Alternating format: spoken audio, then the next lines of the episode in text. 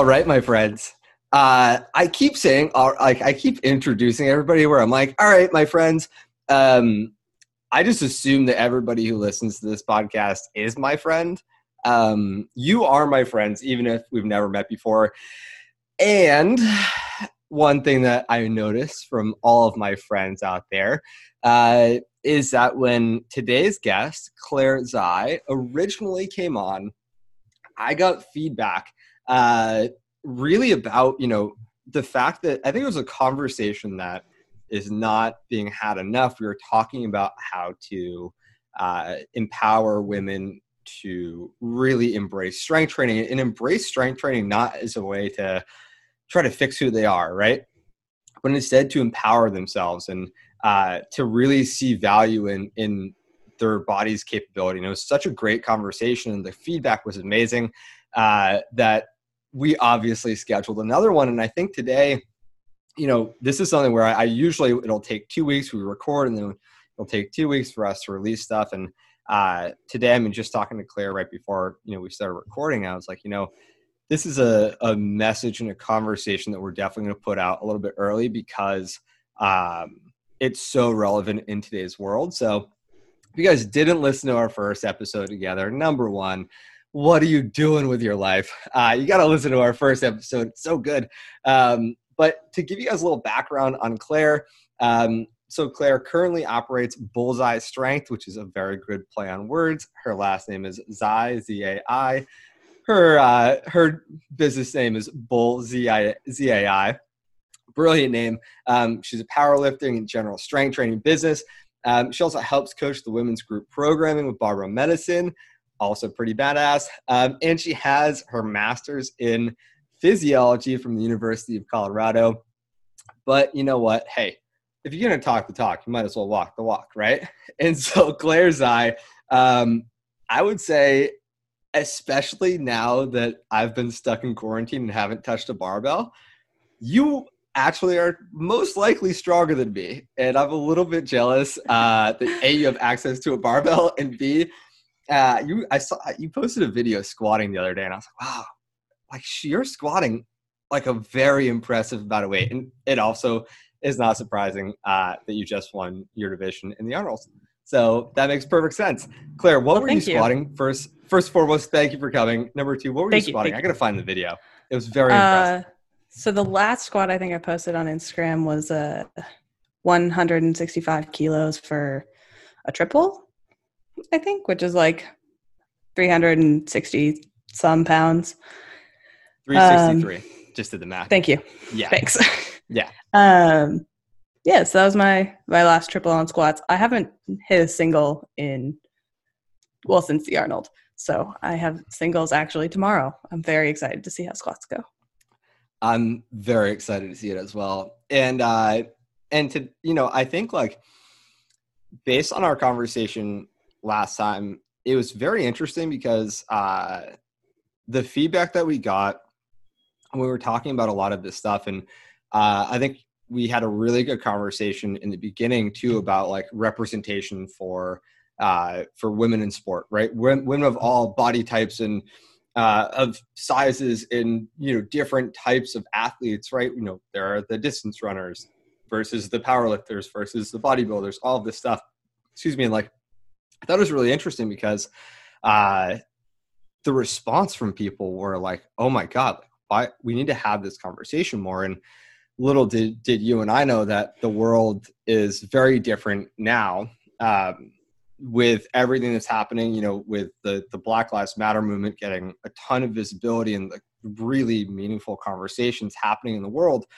Um, and I think it's, it's a really good opportunity for us to, to really have those, I mean, in some ways like harder conversations about um, understanding just like the fact that for me as a as a guy, right?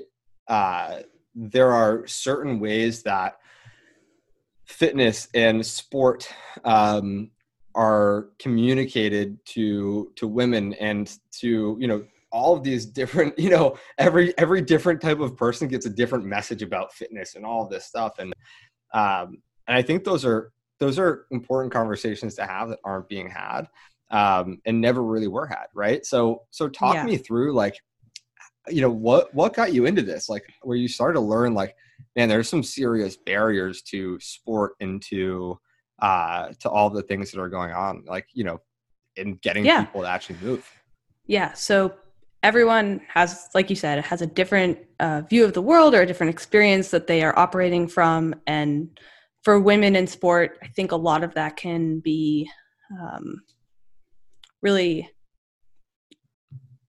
like discouraging in not wanting to participate in sport or not feeling like you have a place in sport. And we talked about that a lot on the last podcast.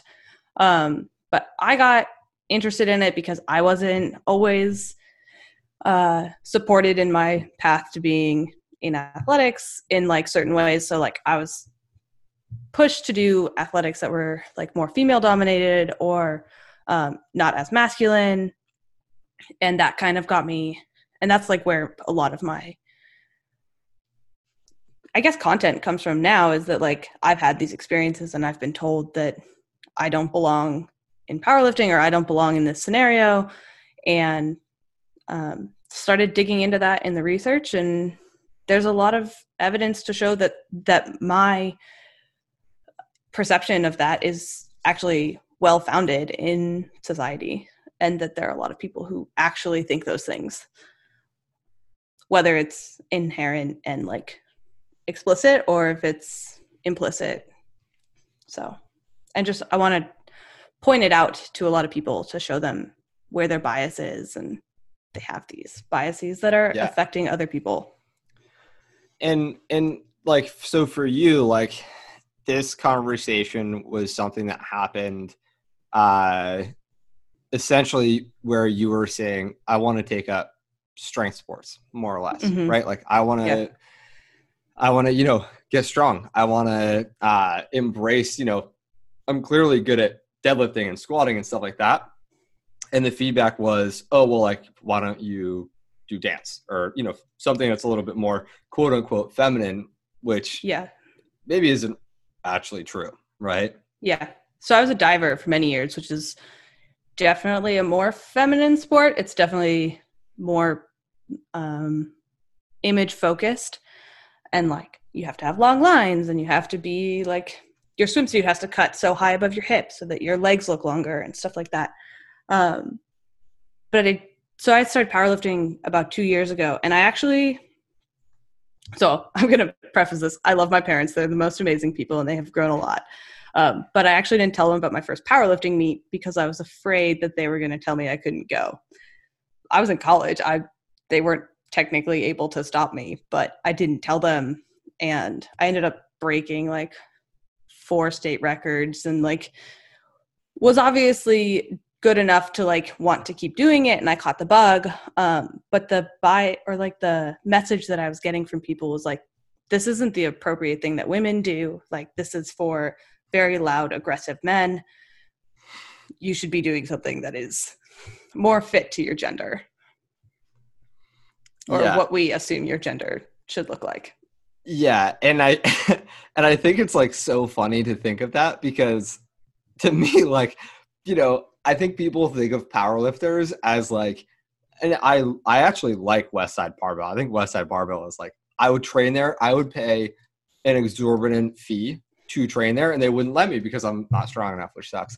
Um but but like I think like when people think of powerlifting, they think of like um Chuck V and he's like, you know, all crazy and his eyes are bloodshot and he's like, you know, who is the one that always would wear like they would obviously wear Chuck Taylors, but then they would wear like the beanie with the flames on it. I feel like every multiply powerlifter from like 1990 to 2020. Um, Mhm. You know, I think people think of that where it's like heavy metal, rampant steroid use, and screaming and anger and multiply uh, suits. Mhm. Which if that's you, like I mean, I listen to screamo when I live, like whatever. Um, but I think at the exact same time, like it's something where you don't have to be that person. And there are plenty of people, obviously you. I mean, only two years in powerlifting, you're already extremely strong, which is very impressive. Um, i got lucky and so, yeah, I mean, I'm like when you said you've only been doing it for two years, my my brain exploded for a second. Um, and so like when you think about it, like, and when you kind of started digging into it, because like you said, like, I think it was great that you looked into it and said, like, what's actually going on here? Um, what did you find? Like, what were what were some of the things that you found out about?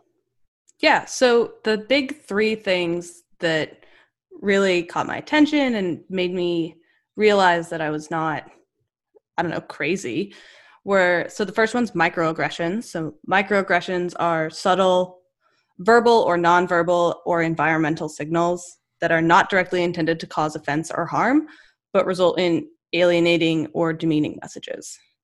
So for women in sports, actually, sorry, before I go there, microaggressions were originally uh, that term was coined to talk about racism. And so I am in no place to talk about racism. Um, and somebody who is felt microaggressions from racism should be uh, should be talking on that topic. So I'm not going to go into that, but I want to point out that that's where it starts. Um, but I can talk about microaggressions against women, and those in sport are often uh, sexual objectification and the assumption of inferiority. So for sexual objectification, um, I think a really good way to look at this is actually through the women's U.S. national team for soccer. So they are um, the target of a lot of microaggressions. So people assume that they're inferior to the men, men's team, even though they are by far a better team. They've won four more national or international titles, like just a better team. And people are like, it's more fun to watch men. I'm like, is it? Is it really more fun? And so there's an ins- assumption that like men's sports is more interesting. And then um, sexual objectification is when a woman is somehow in, inadvertently told that it is her image in powerlifting or in sport that is more important than in than her performance. And so if you like there was a track star a couple years ago she was a pole vaulter um, and unfortunately i don't remember her name but she was an incredible pole vaulter. She was like in the olympics and people were making comments about this picture that she had on the internet of her like getting ready for an event and were commenting on how cute she was and on how pretty she was. And it's those kinds of messages that are pervasive in our society that say, like, oh, a woman should be pretty before she is like good at sports. And um, you need to focus on that before you focus on your your sport. And um, so it's this obvious point that we're like trying to focus on these things. And so for coaches, I want them to think about like how they talk to their female clients or like how powerlifters talk to their fellow powerlifters. And so like when someone says, "Oh, you're really strong for a girl." No, no, I'm just I'm just strong. it's not um you're assuming that because I'm a girl, I have a different standard. No, I'm just there's just like strong there's not strong for a girl and strong for a guy you're just strong um, and so that's like an example of the assumption of inferiority that you have to place this like extra label on there that is saying oh this is less interesting or differently interesting because it's women's sports.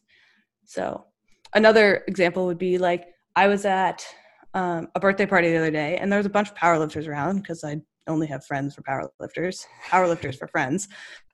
Um, and we were talking about men's and women's powerlifting and how women's powerlifting is just taking off right now. There's a lot more women involved. In the past, I think when I wrote my last article on the barriers to sport, in the last 10 years, powerlifting's female participation has increased from like one woman for every four men to uh, one woman for every two men. So, like, we've doubled our uh, activity in sport or activity in powerlifting. But people are still like, oh, the men's is more interesting because they're lifting more weight. I'm like, actually, if you watch the women, the women are competing at this, like, they're breaking records a lot more quickly because there's just like more women being introduced to the sport. And so, like, the the rate of growth is much higher. And I think it's more interesting because there's more competition. There's like these bigger changes in like who's at the top. So it's really Yeah. cool. But people are like, mm, the men lift more weight. Like you're missing the nuances of the sport here. I mean, honestly, I think a, another good example is like I'm a huge like I grew up doing martial arts. Like for me, like I watched the UFC and like mixed martial arts and Mhm. uh, you know a bunch of different um, uh, organizations, and like I think women's mixed martial arts is very similar to, to powerlifting in that uh, now it's becoming something where you were at first like they it was it was hard to get you know uh uh uh, I don't think the UFC even had like female fighters for a while, and then they started getting them, and now and then there was like the Ronda Rousey era, right? And Mm-hmm. but it was it was just like the early days of the UFC, where it was very much so she was a specialist. Um, clearly, she doesn't have very good stand up, but then all of a sudden, now you have these female champions, and you have like this women's division that is like, I mean, I would I would put like the two female champions. I would probably say that they could potentially be like maybe even the champion of the Benz division. Granted, Mhm. there's you know there's some differences. I would say like some of those Yeah. guys are just a little bit more experienced. Like literally, they're more Yeah. experienced and uh, a little bit more well rounded than than some. But you know, it, it but it's it's skill for skill. I would say they could definitely they could fuck shit up, um, which is pretty sick, right? Yeah, And- and And it's important, you know, like the fights are exciting. yeah, it's important to recognize that women's sports are just as important as men's sports. Yeah. Um, and just because like women's sports maybe so like the biggest complaint I've heard is like women's soccer moves slower. I'm like, okay, fine. But their technique and moving the ball has to be a lot better. It's just different. It's not like better or worse. The sport is just like inherently going to be slightly different because we have to adapt to things a little bit differently. Doesn't make it better or worse or anything like that. Um, I think the other microaggression I've heard a lot is, um, "Oh, are you gonna? You look really strong. Are you gonna? How often do you fight people or beat people up?" And I'm like, "Never. Just because I'm strong doesn't mean that I like inherently want to knock men down. That's not the goal. Like, so just this Yeah. assumption that just because you are a strong woman, that you're also a mean woman. Interesting and I think conclusion to draw. yeah and and to me i think like that's where uh for me i mean honestly like this is just me even like just being very honest is like i remember when i was younger like i didn't really grow up in a place where we were talking about the patriarchy right like you know i Yeah. didn't know what that was i actually had to google that word um i I'm also really barely graduated Googled that. So. yeah, I also barely graduate, graduated from high school and didn't spend very much time actually going to school. So, uh, you know, who knows? Uh, it might have come up, but I, I wasn't there. Um, and so I probably had to Google it, right? and so, uh, and the cool thing was, you know, uh, I remember when I first heard it, it was like, I thought that it was like, they just like hate guys. Like they hate me. I'm like, I didn't do anything. What are you talking about?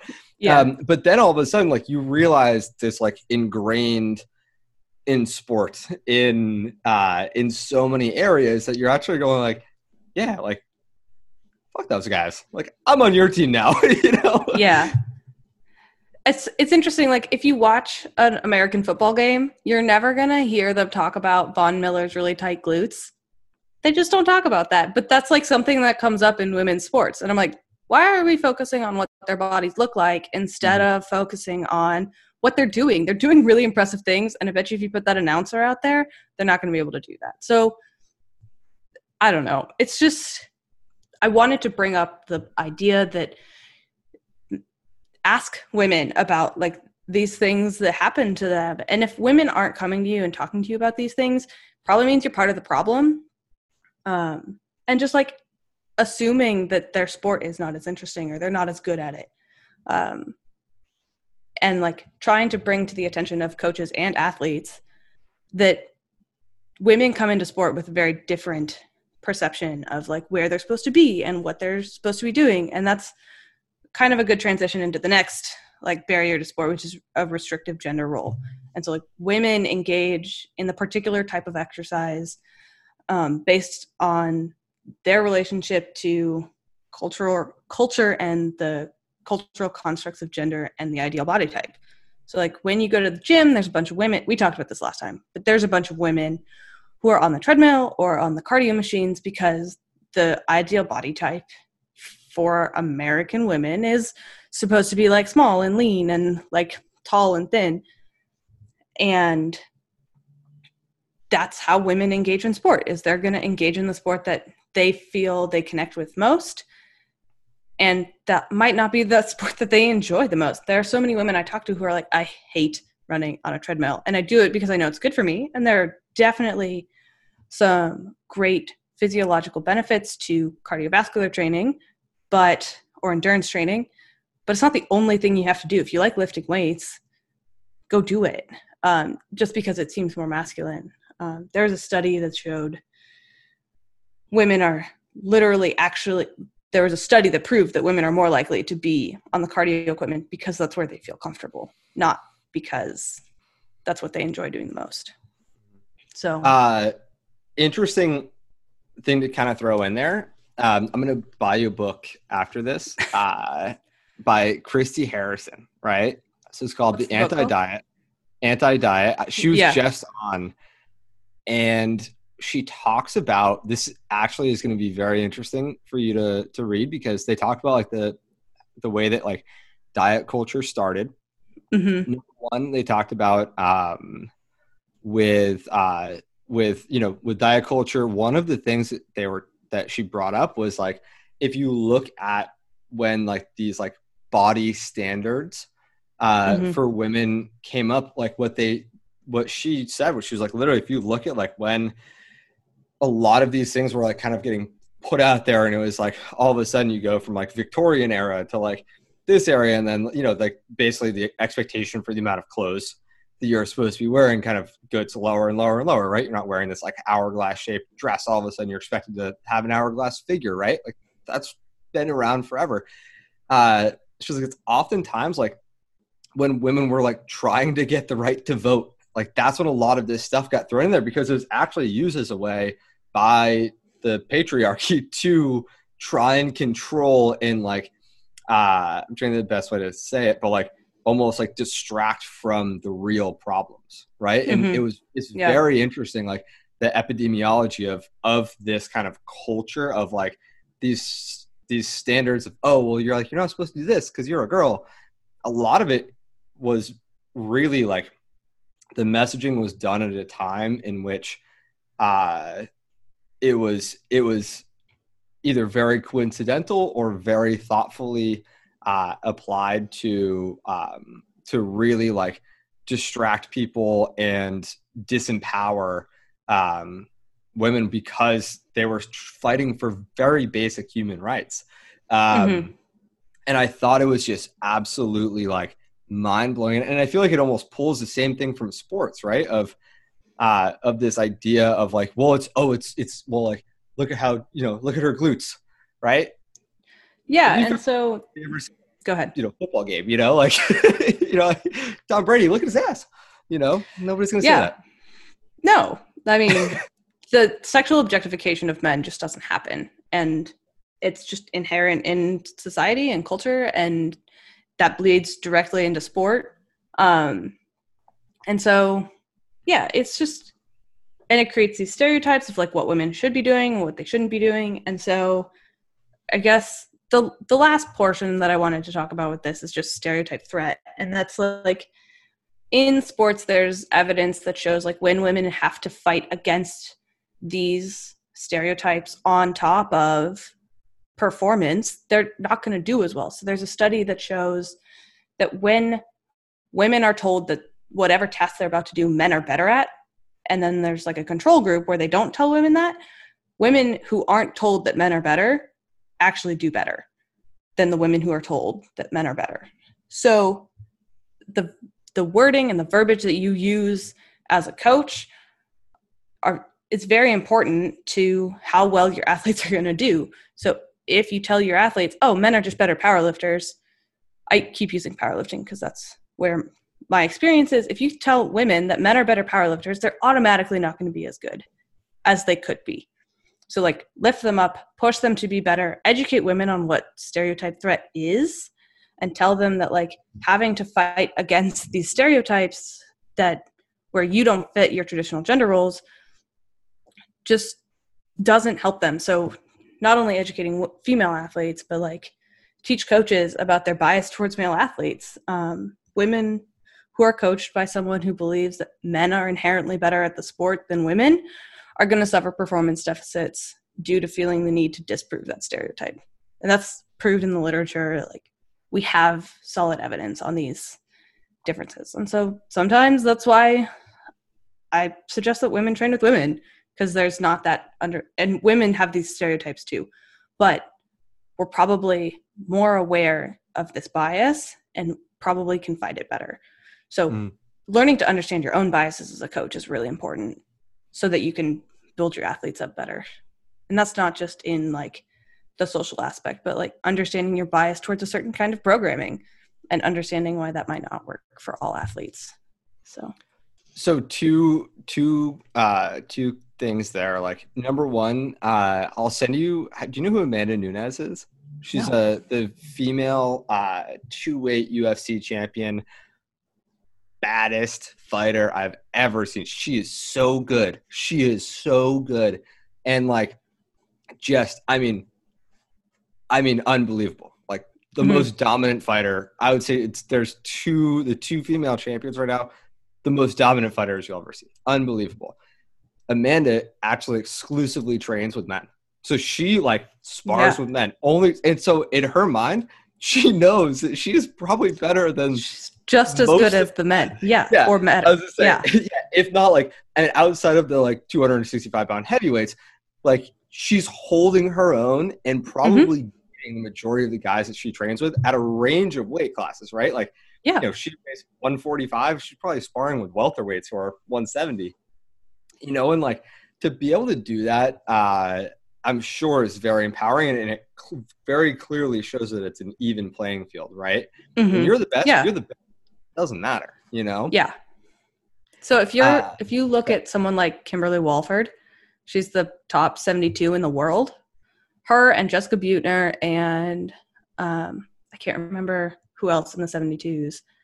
They're like top of their class, and their wilks just like crush a bunch of the men's. And I'm like, why are we focused on what these women look like or how they're training when they're literally just as good as the men? And we just need to account for that body weight difference and the there's just like a small calculation you have to, i don't understand i'm not going to pretend like i understand the wilks formula but um, there's a calculation you have to do to just normalize some of those like differences and there you go. You have these women who are just dominating over these uh, male weight classes.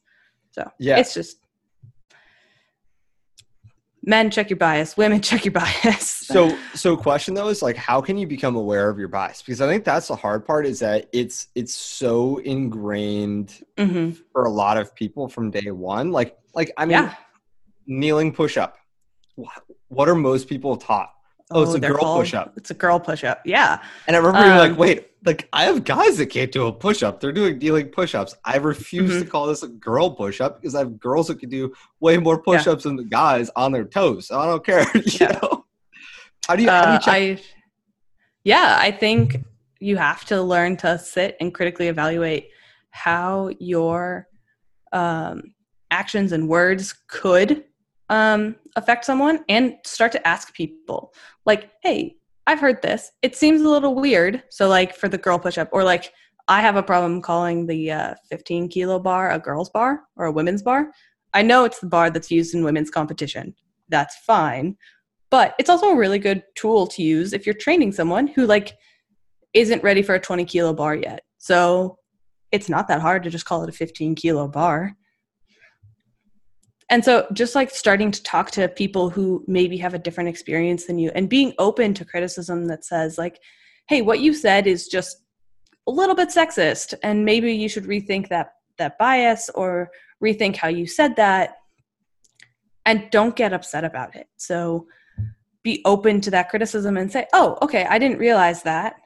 Can i learn? And where can i go to learn? So maybe it's not my job to teach you how to do that, I'm happy to do it. I'm always happy to tell people how they're being biased or sexist. Um, and I'm willing to have an open conversation with someone if they're willing to like change their mind or accept that where they're coming from is maybe hurtful and it's more about the impact that you're making on another person instead of your intent. So instead of saying, Oh, I didn't mean it that way, say, Oh, I'm sorry, I didn't realize it would impact you that way. What can I do differently in the future to not do that again? So instead of making it about yourself and saying, like, Oh, well, I didn't mean it like that, that's no one means to be scathing and mean. No one means to tell women they don't belong in sport. Actually, I think there are people who say that, but if you're trying to be a good person and learn, you're not intending to hurt someone or tell them they're not supposed to be there.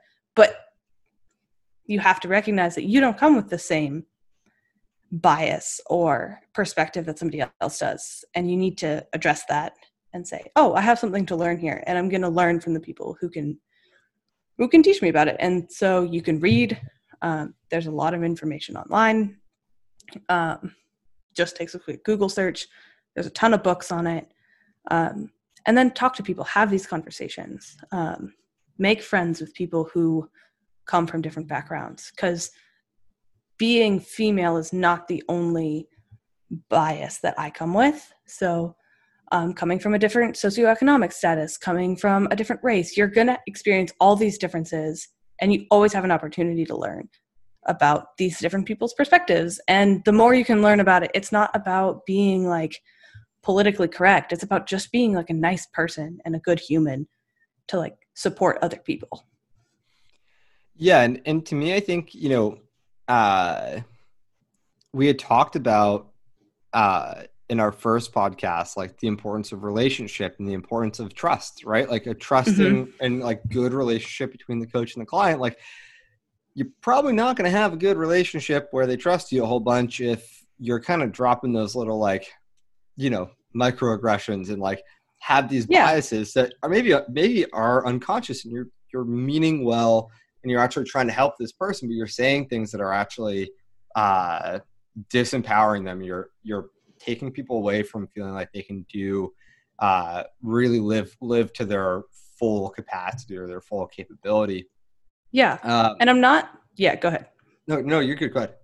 I'm not saying that like you shouldn't challenge people and say like, well, are you, so my coach will often say, are you going to go up? And I'm like, I don't know. He's like, well, he'll like challenge me and be like, well, maybe I think you can't do it. And I'm like, fine, I'll just show you I can do it.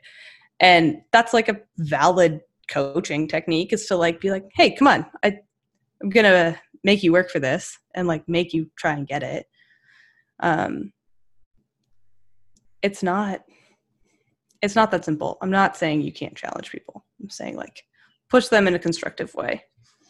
Yeah. And when it's not going lay off. Tell them they did a good job. Just develop good relationships. Well i think it's it's it's challenge the person based on their own capabilities and their own previous yeah. uh accomplishments versus yes. uh having the baseline just be like, oh well, like yeah, that's pretty good for for somebody like you. You know, it's like oh yeah, just just have it be have it be like, what's your baseline? What did you do last time? Yeah. Let's see if we can make it better. Like, could yeah. you do that? Like, you know, you might be squatting a weight that a million people have squatted. You might be squatting a. I mean, very embarrassing story. My first time ever bench pressing slash ever working out and lifting weights. Uh, I was benching the 15 kilo bar. It was like a 35 pound bar, and uh, got pinned.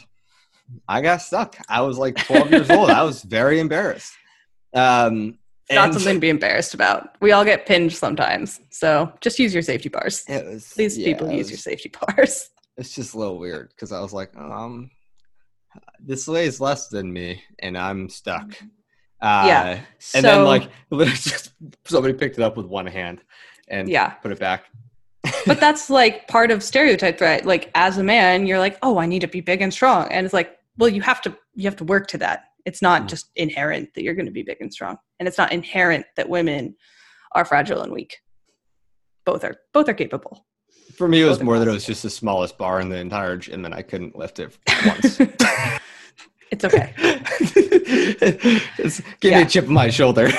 um, and so, so then, like, I think it's almost kind of a good segue to also talk about uh, women as far as menstrual cycles go, because I think that's something that a lot of people use. I mean, I've definitely had that conversation, but it was more around around like body weight and being like, mm-hmm. hey, like, you know, if hormones are changing a little bit, like you're gonna hold a little bit more water. Don't worry about it. Like it'll be okay. It's gonna go back to normal. You'll find homeostasis.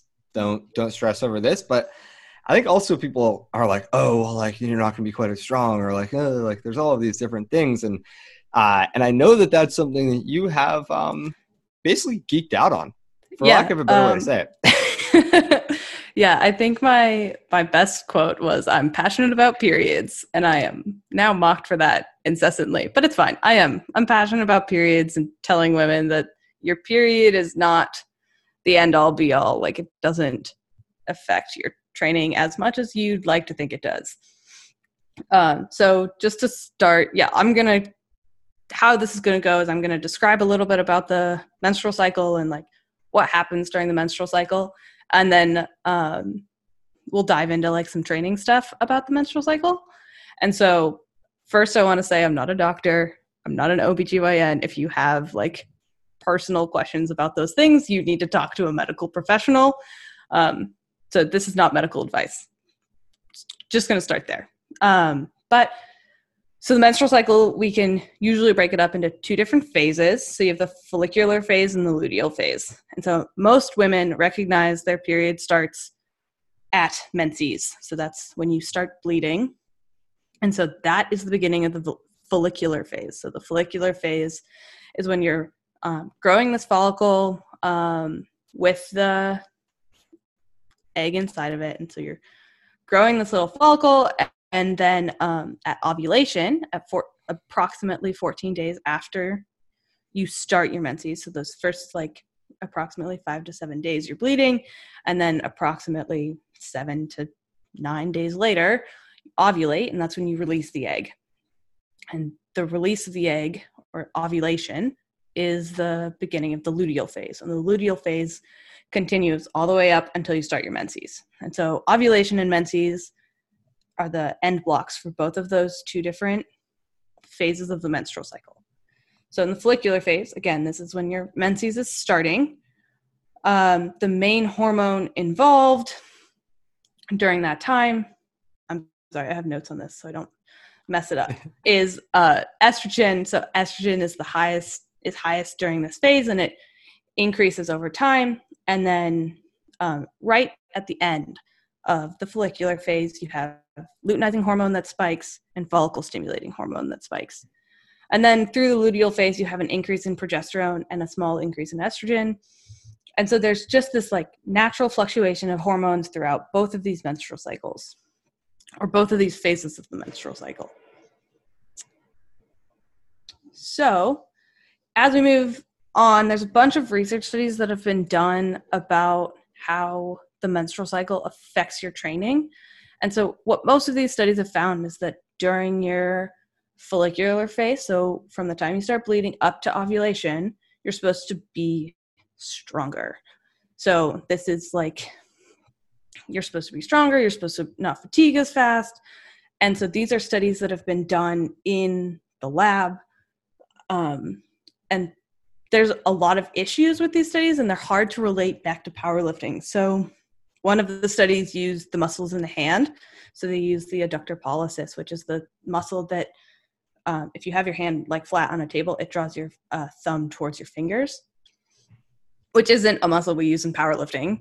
Uh, some of the studies couldn't be replicated. Some of the studies compared directly compared circulating estrogen to strength and found nothing. So it's hard to track a woman's menstrual cycle because not everyone has a perfect 28 day cycle. Not everyone ovulates on day 14 and not everyone has this like five to seven day period. There's a lot of fluctuation. So and some of the so a lot of these studies are using only like single joint uh, muscles or single muscles and they're not relating it to the hormones in the body so we don't know we're just like relating it in time period as how, like how close is it to menses which doesn't seem like the most reliable way to test what's actually going on in the body and if it's estrogen that is affecting things. So estrogen also doesn't freely float in the body. It's bound to proteins. So just because you have like a high level of estrogen doesn't mean it's all of, available for use. So and a lot of the studies don't take that into account because it's really hard to do that. Um, so then there are some studies who also recognize that these issues are happening and that there are these um, flaws in studies. And it's great that we're like moving through this and we're finally starting to like get to where we're looking at one rep maxes and how that is tested or they're testing that in relation to the menstrual cycle. And there's no difference across a couple of studies that show that there are fluctuations in strength that naturally occur based on one rep max, but they're not directly applicable to the menstrual cycle. And so if we look at other thing other training variables, other people have looked at things like weight, body fat percentage, uh, sum of skin folds, hemoglobin, and hematocrit, uh, max heart rate, max minute ventilation, or any of those like cardiovascular outputs. And there's a large range of how women, uh, how women's training changes for all of those things across their menstrual cycle.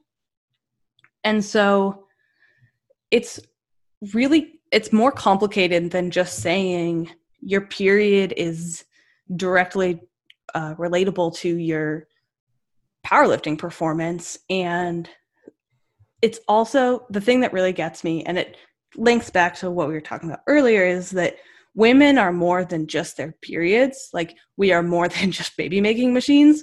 We have jobs we have families we have other responsibilities that also impose this stress on us and fatigue us in different ways that show up in our strength training.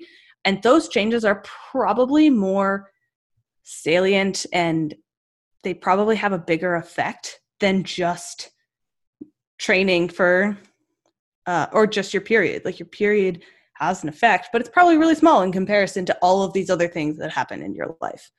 And so that's like kind of the big the big picture. But then people have started to also look at how we like if we periodize our training to periods this is my favorite thing um periodizing training to periods looks like you are planning for that like decrease in strength right around menses or um, that increase in strength right around menses. So supposedly people are women are less strong right before their period and more strong right after their period. And there are coaches who will say, "Oh, I need to plan for this with all of my female athletes."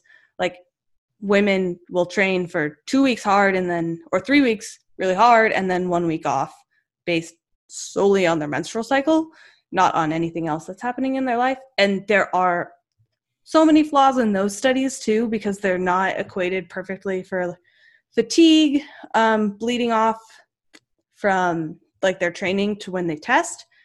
And so there's issues with that. There's issues that they're like not measuring the hormone levels again. So there's a lot of interesting data on this. There's like something like 25 studies but it's not like it's not all great information and there's a lot more questions that need to go on before we can like definitely say like this is an issue for women. Um so what there are women who train based on their menstrual cycle. Um i think those women are few and far between and they have waited many many years to see those patterns fall out because a lot of women are going to be fine during their periods so there's research that shows that some women actually feel stronger the week before their period and weaker the week during, weaker the week of. And um, so you can't preemptively plan for that. You have to like let it f- come out in the wash and see how training is affected by this down the line. Like you can only know post training whether or not you're being affected by it. So Sorry, that was a very long monologue about periods. Yeah. I told you I'm very passionate. no, I mean, it's really interesting to me because like I kind of am like I have I have two thoughts. Go for it. And let me know what you think. Uh so where do you kind of see because I think like there's actually maybe I have like three thoughts. I feel like you're you kind of touched on like allostatic load, right? Yes. Of allostatic load as a predictor for recovery and performance. And and for anybody that doesn't know it's essentially chronic stress. Those are the lifestyle things. Are you you know chronically dieting like allostatic load? That's going to cause stress in your body that has a huge effect on your health. Um, are you stressed at work? Are you stressed and not sleeping very well? You know that that like kind of chronic stress um, from outside factors that we may or may not have control over i would assume is a far more i mean like to me it's like why would you focus on periodizing around a period when the person is like stressed and not sleeping very well, um, like or not eating very well. Like just fix that. Like yes, have the foundation and then and then worry about it. exactly. Right? You have things that are higher yield in how they're going to affect training than in your period. So I would argue that most people, if we're talking about the general population, aren't doing things to just maximize their health first. And then most power lifters probably could be um, eating better, uh, sleeping more. And those are like two big things that we don't focus on very much that need to be hammered down and like really worked on for most people before we start worrying about their period. Like, have good sleep hygiene, eat your proper macronutrients, and get the like get the vegetables, eat your vegetables. Yeah. um, I think Alyssa Olenick says, eat a damn vegetable a lot. And it's probably one of my favorite things. So, yeah. And then my other my other thought too is uh where where does like if you're familiar with like dynamical systems and predictive processing um and then also like a growth mindset versus a fixed mindset because to me like yes. I just i don't in some weird way like i don't like the idea of being like if I mean I have had zero periods, I will at the highest outside of 100% if i were to not say 100% let's say 99.9 repeating percent chance never have a period in my life. Mhm. um it's actually like 101% um like i'm not going to experience that but i have had times and i remember i actually was talking to somebody about why i like refuse to use a whoop right people are like oh yes. use a whoop know your hrv Same and i was idea. like like I like Kevin. I remember like Kevin would be like, "Dude, I don't care if you slept like crap. I don't care what happened. Like, go in and like see how you feel. Get under the bark because sometimes Yes. those are the days where you're like, I don't know why I just hit a PR, right? And Mhm. um, and and I think like that's where like this mindset of like it's almost like I mean, there's so many different cool names we can have for it. It's growth versus fixed. It's predictive processing or dynamical systems. At some point, I think it's just like if you expect to be less strong on this day or Mhm. for this week, you will be less strong. You will Yeah. you will set that expect or you will meet that expectation versus I'm gonna Yeah. go in and just throw the weight on my back and eh, if I get pinned by a 15 kilo bar like I did, that's what happens, you know? yeah, you're you're setting up this uh, expectation of oh shoot, what's it called? There's a scientific name for it. It's kind Eh, of predictive It's evading me. processing, maybe. It's No? predictive processing. There's something. It's a self fulfilling prophecy. Yeah, So like you're saying, hmm, I'm expecting to not go in as strong, and then you weirdly don't. Um, so going into training with zero expectations and letting the weight on the bar dictate how much you go up that day or your RP. I use RPE. Um, I feel like RPE is going to be able to cover the you use RPE as well. Uh, Mhm. RPE is going to be able to cover the changes that happen during a menstrual cycle, and it will automatically adjust for like changes in training instead of like dropping load or dropping volume. Just use RPE, and it will take care of it, and it's fine. And you can just continue on with your life. It doesn't have to be complicated. Just keep going. Um. So yeah, I think some advice that I have for coaches is like educate yourself if you're if you're not experiencing menstrual cycles, um, learn about them. like learn what happens. Um, there's easy descriptions of how the menstrual cycle works online. Um, get it from obviously a reputable source. Uh, I'm sure that the American Society of Obstetrics and Gynecology has like a great infographic on it. Um,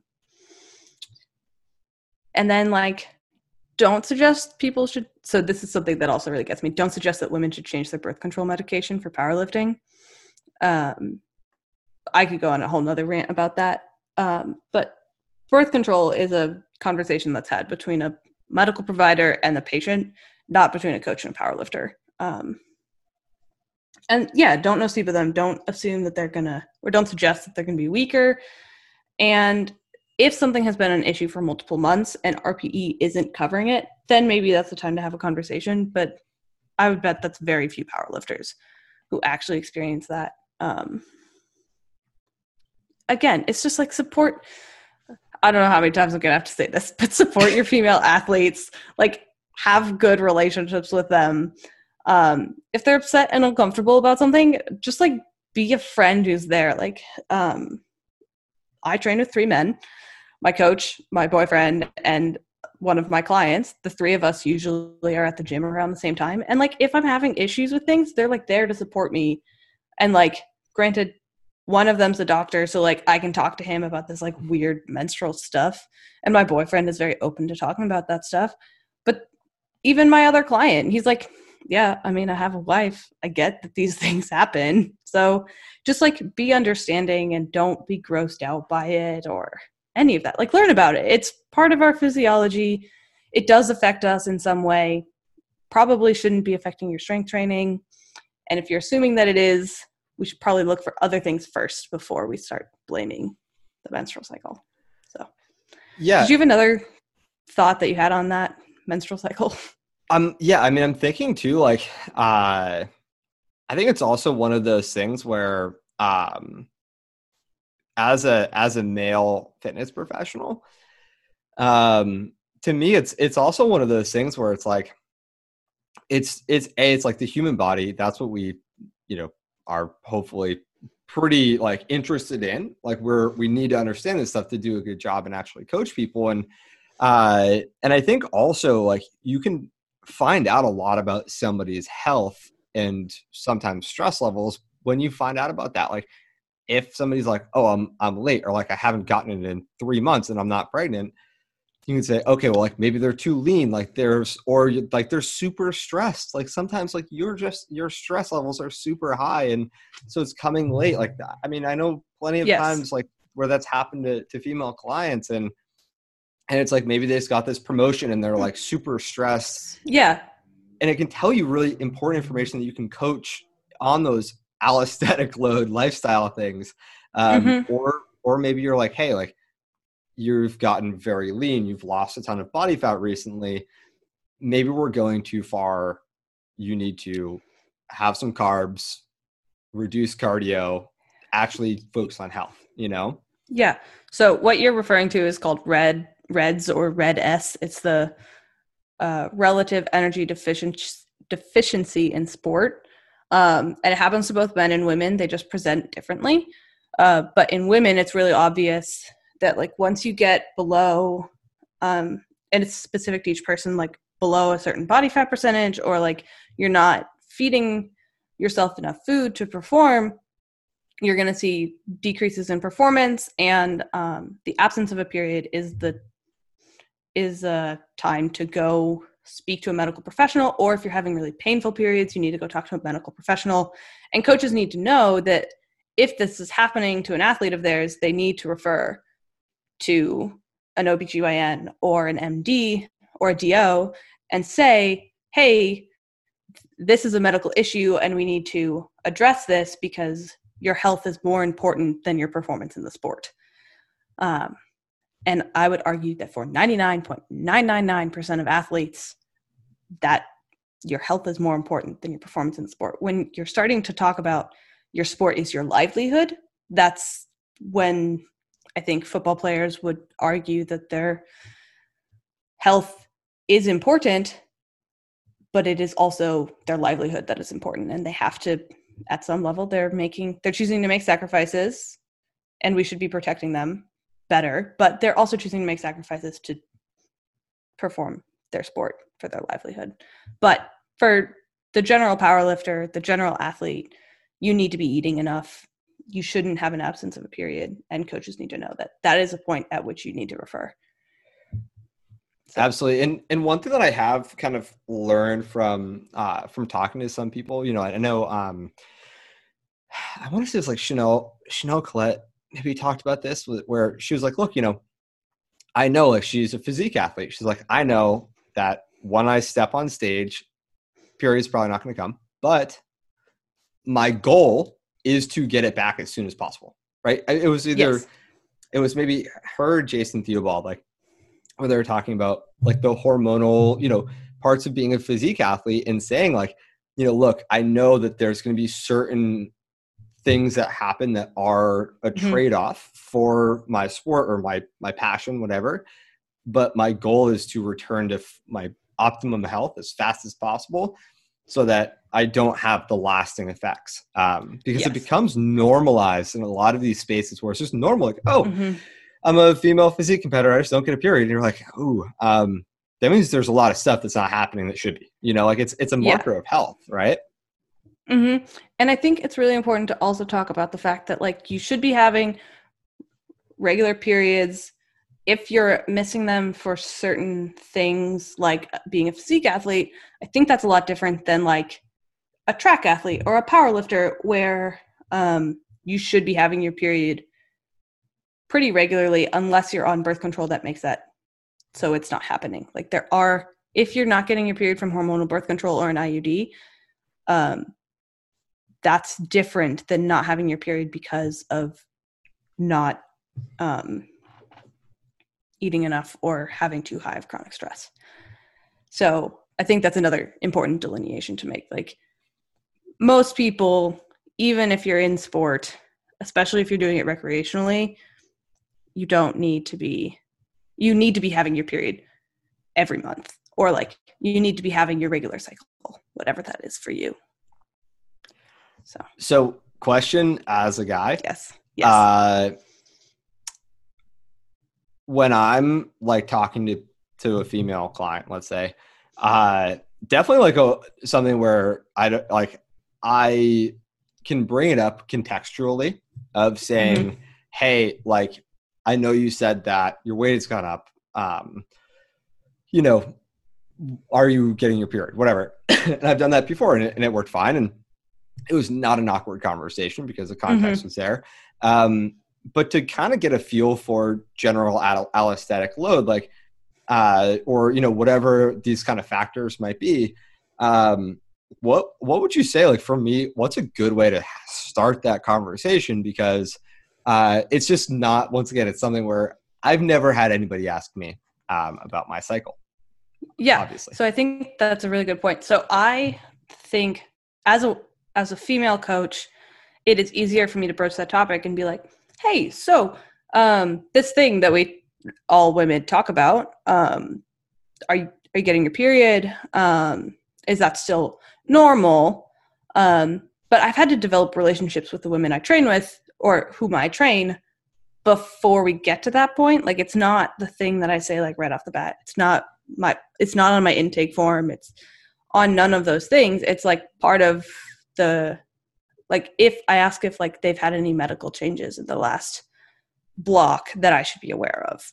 Um, and granted, I don't. Most of my athletes, I just have them stay in their same um, weight class for uh, powerlifting because I don't do nutrition coaching, so I don't help them cut weight. That's not within my wheelhouse. Um, but I feel like if you're developing a relationship with your athlete and you're having these continual conversations, asking them within context is like a really good way to do it. I don't think you've done anything erroneous. I think you have to one have that relationship and two the context is really really important and explaining like hey i'm concerned because i've seen like this massive drop in weight or i've seen that you've increased back to your normal weight. I just want to make sure that we don't need to refer to a, a medical professional for any of these issues. And a medical professional in this case could also be a registered dietitian. So, not a nutritionist, Yeah. a registered dietitian. Absolutely. Yeah. And, and I think like, uh, yeah, and obviously relationship is important there. And also just making sure that, um, it's, it's done within context has always made it very easy to have that conversation with people for me. Yeah. Um, Don't walk think- up to people and just ask them if they have a period. It's very rude. Yeah, yeah. Haven't Yeah. tried that one, but I'm I Yeah, that was on my list. For. I was gonna do that after the podcast. I was like, I'm gonna Oh, be all okay. excited. I'm gonna ask everybody. Um, yeah. and then I mean, I think the other the other thing that um, I would assume is really is really helpful too is uh, sometimes like contextually just starting off by being like, hey, like how's your stress level? Oh, I'm super stressed. Well, like, hey, like this is gonna sound really really random, and I promise you, Mhm. like I'll explain why in a second. But like, how when was your last period? Like, you know, what I mean, how is your cycle? Like, yeah. I would assume that that's even just prefacing it by being like, this is going to sound very random. I promise you there's a purpose and I'll explain after you answer. Yeah. And it's it's not Probably weird. to It's just like it. So I consider um, good fitness coaches are part of the medical system because they're part of that like frontline defense for like, hey, this seems like kind of out of the realm of normal. Let's refer you to a medical provider. And so like that's part of the questionnaire that says, hey, I'm just making sure that everything seems okay, but I'm not qualified to give you advice, but I am able to tell you like maybe we should go see someone who is qualified to give us advice on this. Um, so I don't think it's out of the realm of any kind of possibility or helpfulness. So yeah, I like that. I agree. And I do want to bring up that men also suffer from RED-S. That's why I changed from the female athlete triad to RED-S, that there are symptoms of men having energy deficiency as well. They're different. I'm not as well versed in them, but male coaches and female co- coaches should be able to talk about that with their male athletes as well. What, do you know off the top of your head what they are for men? I don't off the top of my head, and I don't want to miss uh, misinform people. Again, a quick. Well, hold on. Let me do a quick Google search. All right, cool. Well, I was going to say, I mean, I'm I'm a 28 year old male and haven't gotten my period at all, so uh, I want to make Um, sure I'm not yep. I'm not hitting the the reds. I would assume I would Um, assume it's probably uh, it probably has to do with like uh, sleep sleep quality, like erectile dysfunction. Even I don't know. Like I would imagine there's, a ton of different ways. something, Uh, male. Cool. I just got a new computer and it's not working today. Okay. Nice. Uh, no, it's actually my problem. So I think low energy availability. So, like feeling really tired is Mhm. one of them. I think erectile dysfunction is one of them. Don't Makes quote me on any of this, but yeah, I um, can link it in the show notes too. Yeah, Um, I'll I'll look it up and we can we can link it in the show notes yeah, absolutely. that 'cause I we're think- actually correct. I mean, it's only science. Why do we need to be correct? mean, Share your opinion. Yeah. yeah, no, no opinions. And science is not always perfect either. So it's an evolving thing. this So. is true. Um, So I have to end. I knew. I know it's like I was. It's hard because I always throw a little curveball question at the end. I'm like, Oh, great. I like these. Yeah. Yeah, but the only problem is I already gave you the curveball question. I already gave you the Oh, biggest you- surprise, it's- what's the biggest lesson, right? And so I can't give you the same question twice. That's okay. it. New curveball question. New curveball. Ready. This is maybe going to be a little bit easier. I don't know. I've never asked this question. Okay. Perfect world. Right? Well, actually, Okay. take it back. Take no, undo that. Men in Black. Okay. Boom. I did not just ask that.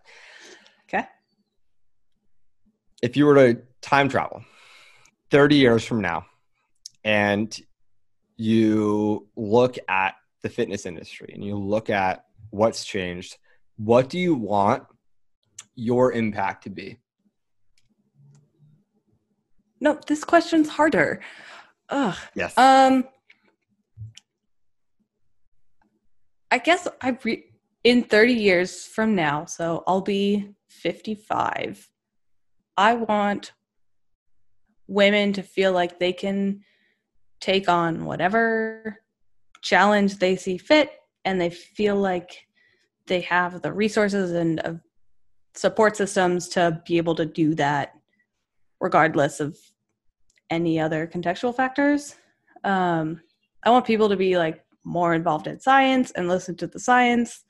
And i want like 50-50 participation and equal pay for women in sports. I think that last one's extremely important. Um, yeah. Pay women. I agree. pay them to to like give you information and don't think that just because they're a woman they're not a good coach. Yeah, yeah. Big fact there. Uh, as Yeah. somebody straight up, like as somebody who was interviewed, I think I would say probably sixty to seventy percent women. Uh, I think it's it's very interesting to me. I mean, this is like I'll say it on the podcast. I don't give a care. Uh, I think to me, to me, it's like one of those things where uh, I I almost and I don't want to be mean, uh, but I almost value the opinion and uh, expertise of especially female fitness professionals because of the fact that the majority are uh, are not trying to fight the stigma and fight against um, the expectations that are incorrect, and so it requires a level of being extremely masterful in what you do, but also uh, extremely dedicated to you know being a part of that change and and essentially like fighting to correct what what should have been there Yeah. all along. Yeah. Um, but also very very like articulate and very knowledgeable right? Like there's a certain level of like you know what? Like if i'm gonna uh like fight back like i want to make sure that like i'm for lack of a better way to say it, like unfuckwithable right? Like i'm gonna say stuff and like you cannot i know come back to me exactly what that i know like- that podcast. 'cause, like, well i mean like i mean like i talked to this Yeah. with like alyssa where she was like you know i think i don't know if we said on the podcast but she was talking about like as a female fitness professional like you have to understand branding way better right? You have to understand copywriting and marketing and like uh having a voice and being proud of who you are way better than a male fitness professional right like because you can't just hide behind Yeah. science and data and take a six pack picture right um because oftentimes that's- female fitness yeah. professionals are like you know look at these really bad squats with a booty band around my knees and the picture from the back and you're like but like that doesn't that doesn't break stigma that encourages it in a lot of ways and no offense to those Yeah. people you built a good business doing that good for you. Not going to have you on the podcast anytime soon right? Like there's this, certain Yeah. element of like i don't know I, I love i love the fact that um yeah it's like this this ability to be like i'm going to use science and data and mastering what i do uh to overcome these these yeah yeah this this bullshit basically i don't know. Yeah i think as a female fitness professional you have to be on point with everything. And i think i've my girlfriends and i in the fitness profession have complained about the fact to each other that like we have to be a 100% on everything and have to work a lot lot harder to get recognized in this field than a guy who can deadlift 900 pounds. So like we don't get to rely on both the male bias and the male strength. So Mhm. it's just a, you have to be really good at what you do in order to to fight the patriarchy. yeah Yeah. Uh, yeah i i mean i agree a thousand percent and i think it's it's true for anybody that's evidence based um but even more so for women that are Yes. evidence based you know what i mean like Yes. It's it's it's why like i i like talking to female fitness professionals honestly. Like i'm saying it on the podcast. I, like i said i don't give a care. No offense. I love interviewing guys. I think i learn a lot. They're amazing guests but at the exact same time like when I, t- I it's consistent. When i talk to female fitness professionals like you know your shit. Like, it's yeah, great. I think we just we have to bring a different perspective. We do bring a different perspective, and we have to bring it um, very succinctly, and we have to plan it out a lot differently. So there's Yeah. nothing wrong with that. like I appreciate that I'm held to this standard. Um, I just think all people should be held to this standard. Yeah. So, and that's why I think so many people can learn from you is because Oh, like the thank you. standard that you like hold yourself to is is so much higher than the standard in which people are like yeah it doesn't you know whatever like i can deadlift Mhm. 900 pounds like they're just gonna listen to me and you know whatever i i, I think it's when- it's it's yeah. great like it's great to have people like you where you're like i'm gonna know my Thanks. shit and be stronger than you I'm gonna try. I'm gonna try and be stronger than you. So yeah But- you you Yeah, definitely are right now you definitely are right now but i'm coming for you there pal All right. All right. Well, let's see what I hit on singles this week, and I'll let you know. okay I'll just text you pictures. This is what I hit. This is your goal when you get back to the gym. Also, if, don't max if out i on ever your go back first to the day. gym Yeah. Well, yeah. when when are you guys supposed to be open again in Texas? Oh, I mean, we've been open for a while, but I just Okay. don't want to get coronavirus. Um, Okay. so, if anybody hasn't already followed you, in which they should, uh, how do they get in touch? So the best way to follow me is probably on Instagram. It's Claire underscore Bullzai strength. Um, and then if that's if you don't use Instagram, I have a email and it's just Bullzai strength at gmail.com. And I have a Twitter. I don't really use it, but I creep on other people on Twitter with it. Gangster. So I love Twitter. Twitter is the sassiest. It's so funny. awesome. Science well, thank Twitter you so so much funny. for joining me. Thank you I so do much for having it. me. I Crushed had it. so much fun touch, talking to you and It was you. great.